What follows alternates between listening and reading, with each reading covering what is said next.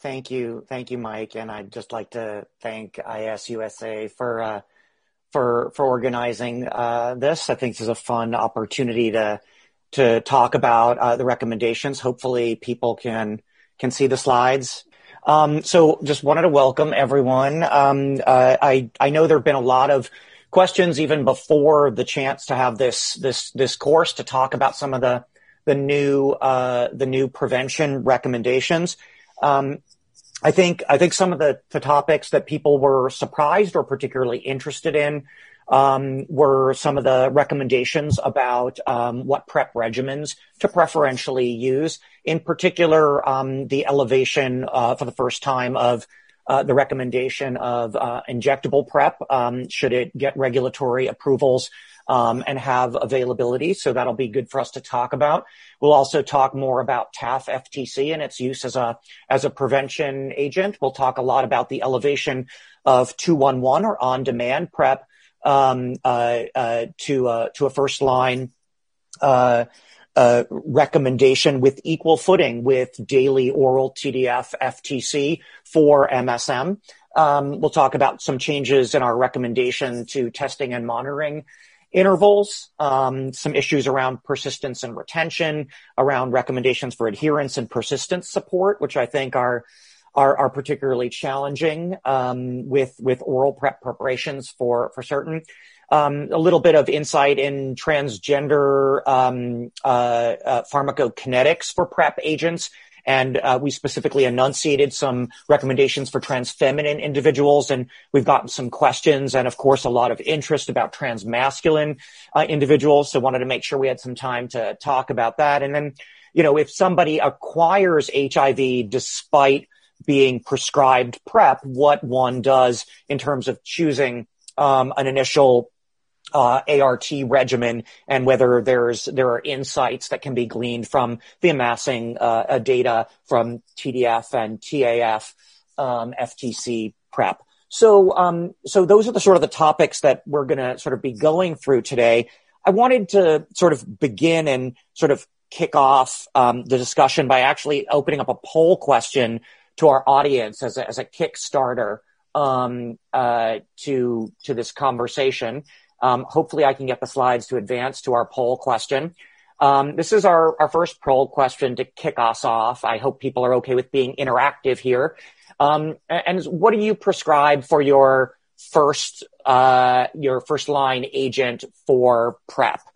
Um, and uh, some might take issue with the fact that we don't specify a population here. So just for sake of argument, let's say it's for um, MSM, just to kick off the discussion.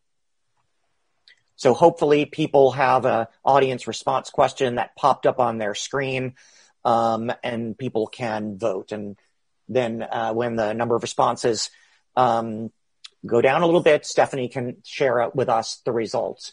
Okay, so um, just over about half of people um, said TDF, FTC, either on demand or daily. 15% of you said, I don't prescribe PrEP, and 29% said uh, they would essentially immediately go to TAF, FTC, and no one said something else. So, Jean Michel, uh, you know, I'm I'm curious. You know, um, what are you doing in in in Paris right now? For first line prep? Well, uh, hello everyone. Yes, so you know we use uh, mostly PrEP for MSM and transgender individuals today. Very few heterosexual uh, actually are on PrEP in France. TAF-FTC is not approved for PrEP at this time. So we only use TDF-FTC and we actually are fortunate enough to have generic drugs. So the cost of generic TDF FTC is very attractive. I used to say it, it's even cheaper than condoms today in Paris because the one month of daily TDF FTC, if you get the drug at the hospital pharmacy, is only worth of 10 euros. So probably less than $10. And, um, you know, uh, in terms of daily or on demand for MSM, uh, we are split and it's 50-50. So it's upon, you know, patient's will and we explain how to use on demand daily, what are the preferences, and they could actually switch from one to the other regimen, um, uh, you know, uh, every time we see these people. So I would say right now in France overall, uh, among MSM, 50% use TDF FTC on demand, 50% daily. And the uh, cohort data we have, we have a, an ongoing study with the uh, ANRS. The study was started in 2017. It's still ongoing. And after three years, you know, the incidence of HIV in both arms is very low. And um, we don't see uh, any difference between the two regimens in terms of uh, HIV incidence. So it seems like you know, they are equally potent to uh, prevent HIV infection. And the rate of HIV uh, infection in this cohort is very low. It's, we see a few breakthrough infection only in people actually who were non-adherent to the prescribed regimen. Yeah, thanks, Jean-Michel. You know, and I think it's really on the strength of your Prevenir data that I think the panel in general has become so increasingly comfort- comfortable with the on-demand dosing experience and your incredibly low incidence rates in that population um, that that it's sort of elevated to um, uh, to to that that sort of high level recommendation on parallel with daily oral TDF FTC.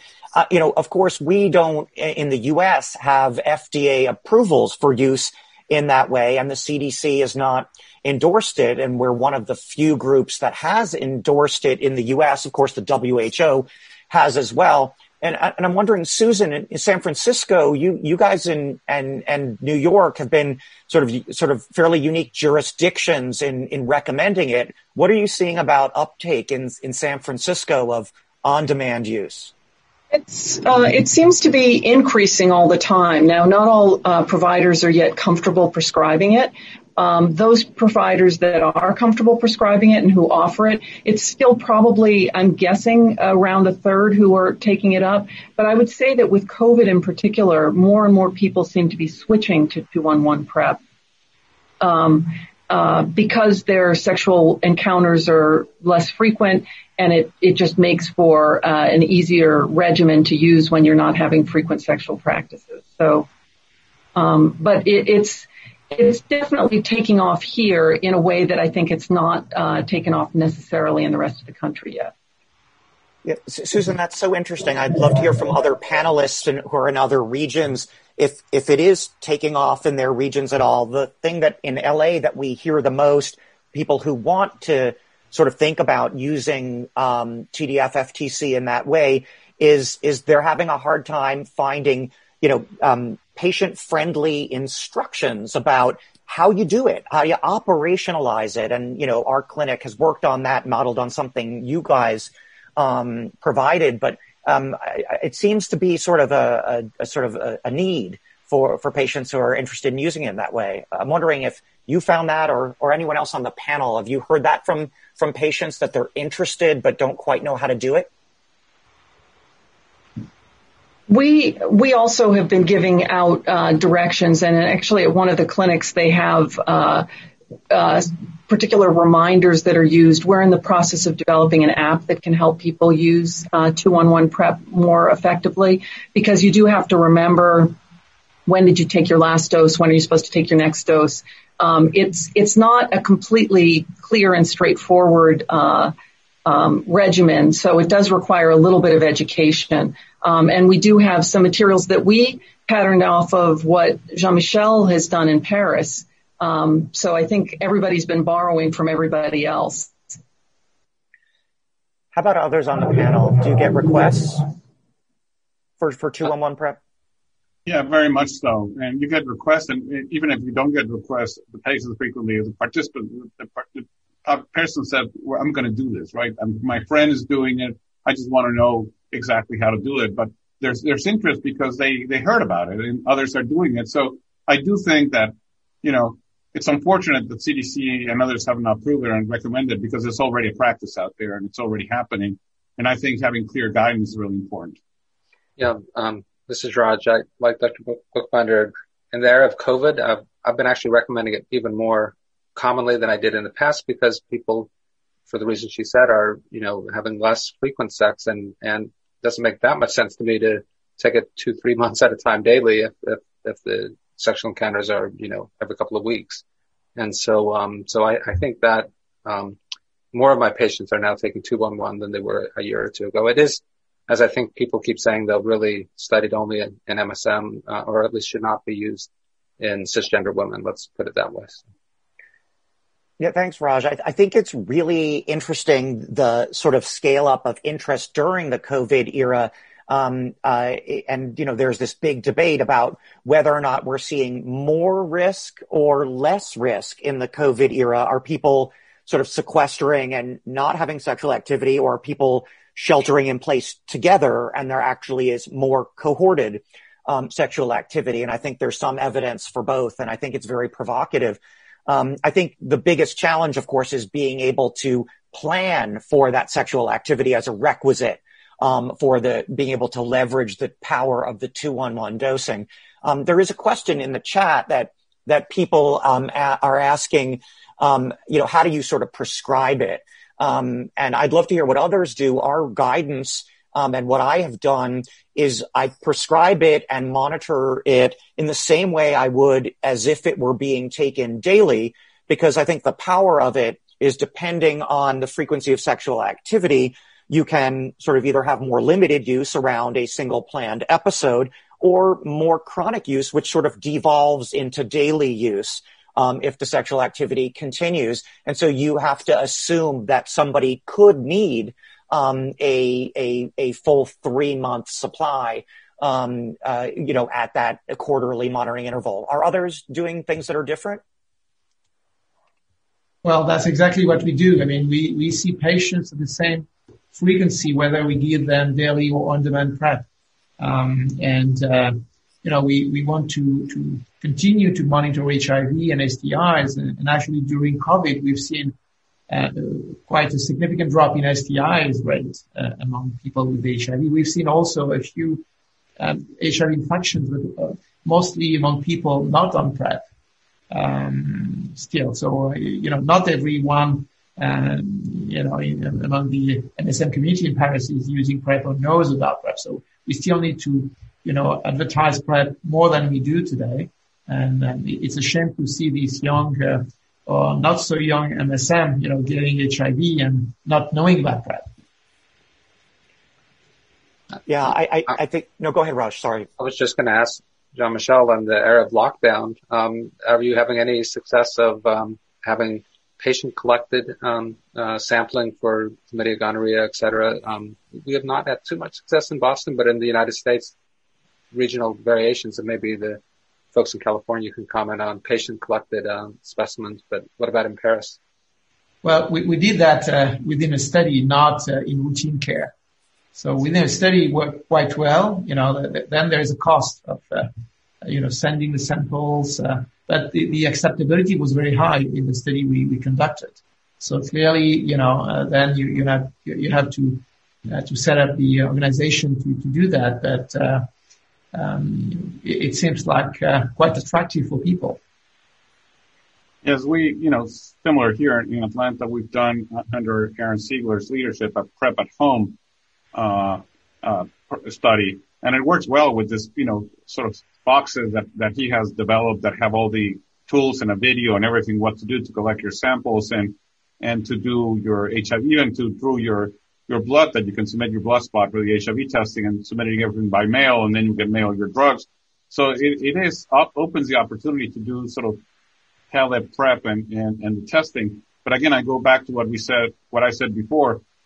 We're simply not being able to do STD testing right now. So it really is irrelevant of how you collect it because we're not getting STD testing on our patients because of COVID. I mean, there's just not swabs and there's not you know, reagents. So everybody, everything's being used for COVID, which means we're not doing STD testing. We're being told to go back to syndromic approach. So, Carlos, that's really interesting. You know, and I, I wonder if there's also some regional variation on that availability, because you know we had a brief period of time where that was certainly true in Los Angeles, but it's it's not currently. So, I wonder if there are regional um, differences in availability. It certainly would be frustrating to need to be forced to go back to purely syndromic management since we know so many of these STIs are asymptomatic. asymptomatic right. And the sort of one of the powers of the a PrEP program is the ability to interrupt that cycle early um, with the asymptomatic testing and diagnosis.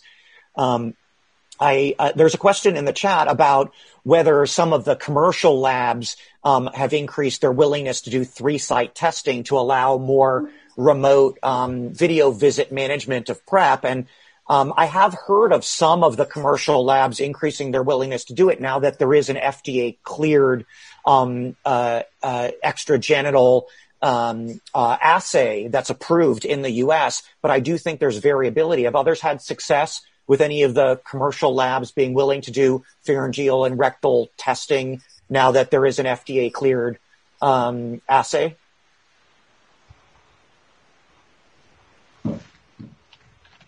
Silence. We have not had any problems with that. so both Quest and LabCorp have done that. Um, our biggest problem, as Carlos said, is not being able to get the swabs to do any testing at all. And and I would just mention that there may be some regional variation, but I've actually done some informal chatting with people across the country who are HIV uh, folks who actually are are seeing the same thing. So I do think um, we are being told it is a national shortage in the major commercial labs. So I do think this is a, a, major concern. And, you know, by the way, if this is something that is driven by COVID, it would be a great way to use the Defense Production Act to uh, actually increase the number of swabs that we have, not just for COVID, but that would have a ripple effect on on lots of things like uh, STI testing. But far to me, far from me to recommend anything regarding policy. But no, Melanie, please continue to advocate for policy. I think that's critical, and I think that's a really great point. So thanks for for bringing it up. Um, Maybe while did... Dr. Thompson has the microphone for a minute, if, if you don't mind, um, she just issued some guidelines from HIVMA on on primary care of people with HIV. Just for a moment, do you still endorse urine analyses in people on TAF? Uh, Melanie, one of the questions in the chat was, um, should, should, people keep getting UAs if they're getting treated with HIV with TAF? What do the primary care guidelines say? We we do. Um, I I don't think there is a lot of evidence, basically, to to rule one way or another on that. Um, I know that a lot of people have stopped doing that in people who are on TAF and who have apparently stable renal function. Um, you know, unfortunately, in many populations, there are lots of reasons to monitor urine uh, because of comorbidities, hypertension, uh, diabetes, and so on. And you know, we have so many patients uh, in the South who have comorbidities and are, are taking PrEP that you know it gets a little confusing. But but we have not said that you should stop doing UAs in patients on TAF. And and thanks for plugging the guidelines. By the way, I'll plug a little bit more to say the HIV primary care guidelines we hope will be published very, very, very soon, like maybe even um, sometime next week, maybe. So keep an eye out on Melanie's Twitter. If you don't follow her on Twitter, please do. Um, uh, and she'll put, her, she'll put, her, Twitter in the chat. um, uh, but I think that's a very nice segue to uh, probably um, the second most controversial or discussed, I shouldn't say controversial, issue um, in the guidelines, which was how to position TAF FTC as a PrEP agent, um, uh, at least for non-vaginal exposures. I think everyone's aware that the U.S. FDA did grant regulatory approvals to daily oral TAF FTC um, for non-vaginal uh, exposures um, as a PrEP agent last October, and um, it's getting a fair amount of attention in um, sort of the the marketing airwaves. Um, and uh, and a lot of patients are asking about it because of a perception that's out there that um, certainly in the treatment arena, there's um, there are data to support that there are clinically meaningful safety uh, advantages in a renal and bone context to using TAF over TDF FTC? Um, and and does do those safety advantages similarly apply in the prevention context? To people are not living with HIV, and how do we triage the thought process of um, the the ultra sensitive laboratory measurements of a salutary uh, creatinine clearance profile and DEXA measurements of a salutary bone profile with LDL disadvantages and weight increases um, as we think about these agents. And of course, the fact that as Jean-Michel was alluding to, generic TDF FTC now available in the United States. Um, and and so how do we think about that? And you know, the panel's recommendation came down uh, on recommending TDF FTC as a first line agent with TAF FTC as an agent that may be appropriate in certain high risk settings with people with pre-existing renal disease. Um, certainly with creatinine clearances between 30 and 60 or at risk or pre-existing osteopenia or osteoporosis. But I'm wondering how are people on the panel in clinical practice making those decisions and having those conversations with patients as they ask about it? Uh, this is Davey. Thanks. Um, I have this conversation more than I thought I was ever going to have. Um, but I noticed a lot of patients uh, are totally happy with TDF, uh, but some that are uh, very concerned about the bone issue want to have lots of questions about it. And usually they walk away not necessarily uh, demanding TAF, but I have noticed that I use it. Uh, I have a few patients who have some um, bone issues and some creatinine clearances that started to bump up, and they all had other pre-existing conditions, and I and I, I did switch them over to um, TAF-based prep. You know, what are what are others doing? And uh, you know, I'll just while people are thinking about that, I, I find myself gravitating to Julia Marcus's infographic. If anyone hasn't seen it, you know, Google Julia Marcus um, TAF FTC infographic. It's brilliant. Um, and, and, I have it printed out and laminated and I, I go over it with, with patients and, and what we, what we know to date, um, about the various considerations of both agents. And then I sort of say to people, what would you like to do after that conversation? And I'll, I'll share that after having that kind of detailed conversation, it has been a, a case report level situation where someone has said, yeah, I still want TAF FTC. What are others' experience? I think most people are uh, are willing. We we say that we're actually recommending TDF FTC for first line prep unless there's a reason to uh, that somebody needs to take TAF. Um, and so, uh, in general, people, I think again, I think Julia Marcus's uh, infographic is really helpful in laying things out and in, in describing, you know, for instance, the bone mineral density that we didn't see any clinical difference um, in uh, in bone disease uh, in people who were taking PrEP uh, with TDF-FTC. And similarly with the renal diseases, if somebody doesn't have pre-existing conditions that might predispose them to re- having renal disease. I think people in general have been, um, there are exceptions, but people in general are willing to take TDF FTC, especially since that we say that's our recommendation, but we do have a conversation about it. Yeah, and one of the things that actually came up in the Q and A that the audience sent in was about the safety um, and is there a difference in terms of bone mineral density? And the answer is yes, there's a little bit of difference. But may, the big issue here is that first off, DEXA scans weren't really developed for people who are 25 years old. I mean, the, the standards and normality of it is for older folks. And, and so when you see a little bit of a change in bone mineral density, which is observed, um, the question is what is its clinical meaning? And I think in the opinion of the panel as we sat around, the answer to that question was not much. Um, uh, I think you framed it really well, Rafi, when you said it's it's really all about relative assessment of an individual's person risk per, uh, risk for especially renal uh, issues. But if there's not much risk there, then the TDF-FTC works just fine.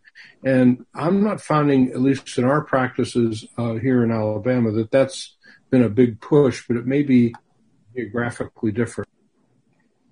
Yeah, the um, th- there's a there's a, a, great question here from in the Q and A about what about teens and young adults who sort of are are are traditionally challenged by adherence, still accruing bone mineral density, you know, um, and and also maybe challenged by the large pill size. And I think it, th- those are really important considerations and contribute to the individualization of the conversation with someone, right? You know, there's some pharmacokinetic data that suggests that based on intracellular levels, perhaps we're going to find that TAF FTC is more forgiving to non-adherence. I don't think we really have the answer to that question yet. So I, I'm, I'm loath to jump to that as a reason.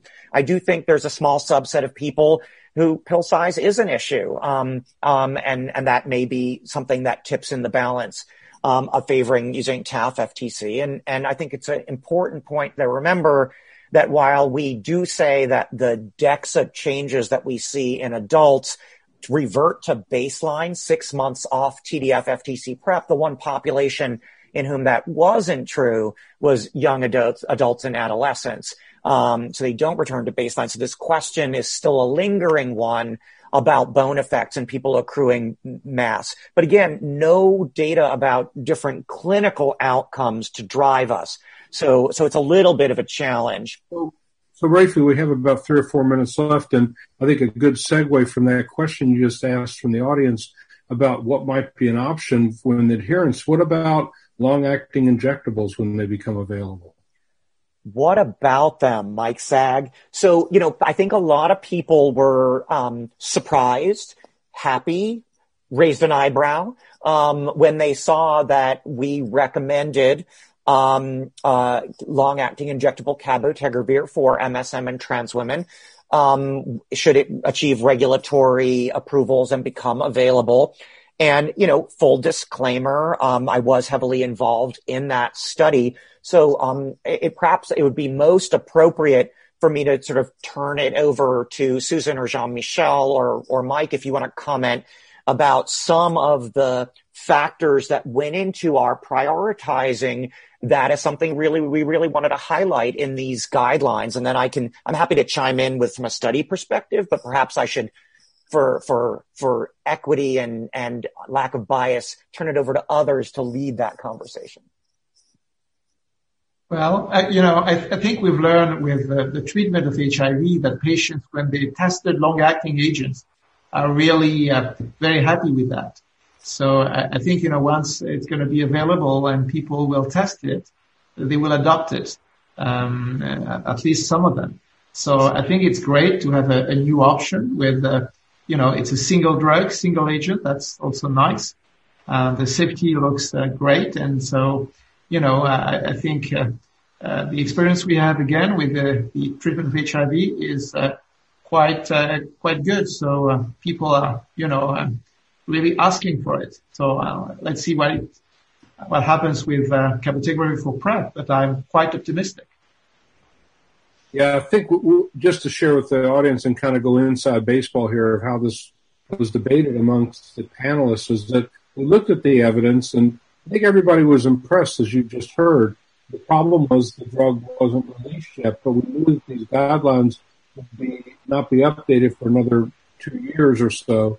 So we decided to jump ahead of it a little bit, including uh, discussions about some of the toxicity issues. I think the one thing it is worth mentioning, because we really only do have about a minute 24 seconds left, is the issue of resistance potentially. If there's uh, given and then three months later nothing else is done. So maybe the, uh, the, the experts on the panel uh, can talk about that as we wrap this section up if you could say that and also say what you think about women where the study is ongoing. Maybe those are the two last things for you to finish up with. Maybe Rafi is fine.